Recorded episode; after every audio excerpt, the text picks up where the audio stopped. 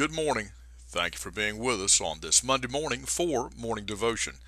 This week we're turning to the book of Hebrews, chapter number 4. I want to begin looking in verse number 11. The Bible says, Let us labor therefore to enter into that rest, lest any man fall after the same example of unbelief. Now, we're looking at this thought, uh, the presence of faith or the evidence of faith. And to understand where we are, uh, the Lord has given us an example of creation rest. And of course, we know that Adam and Eve uh, lost that for us.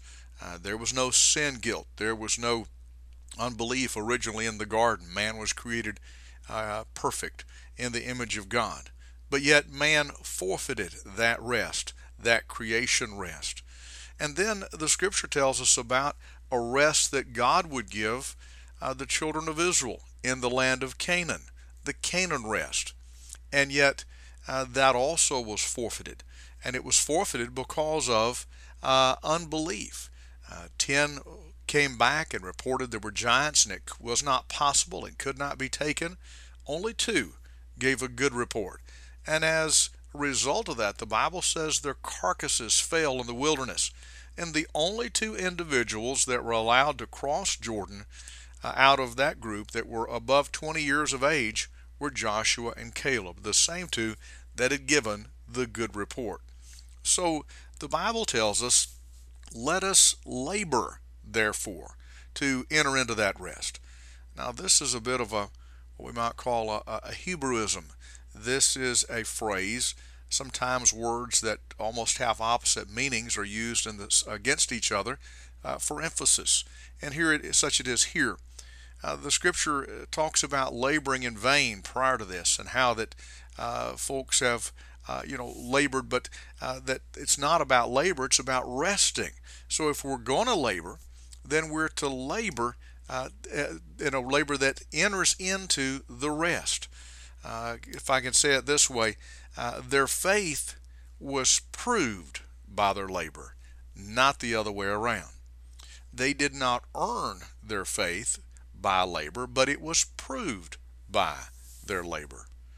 Well, the story goes that a, uh, maybe it was in the war, but a, a man was lost at sea in a small raft, and, and everything that he did was futile. And when he woke up, there was a large gray uh, American destroyer beside him, and they threw the lifeline, brought him on board, and gave him water and nourishment, and he was safe.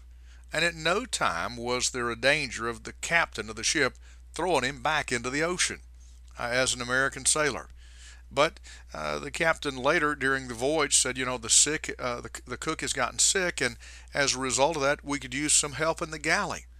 Is that man who had been saved from the ocean and from the deep blue, is he going to say, No, thank you, I'm not going to participate?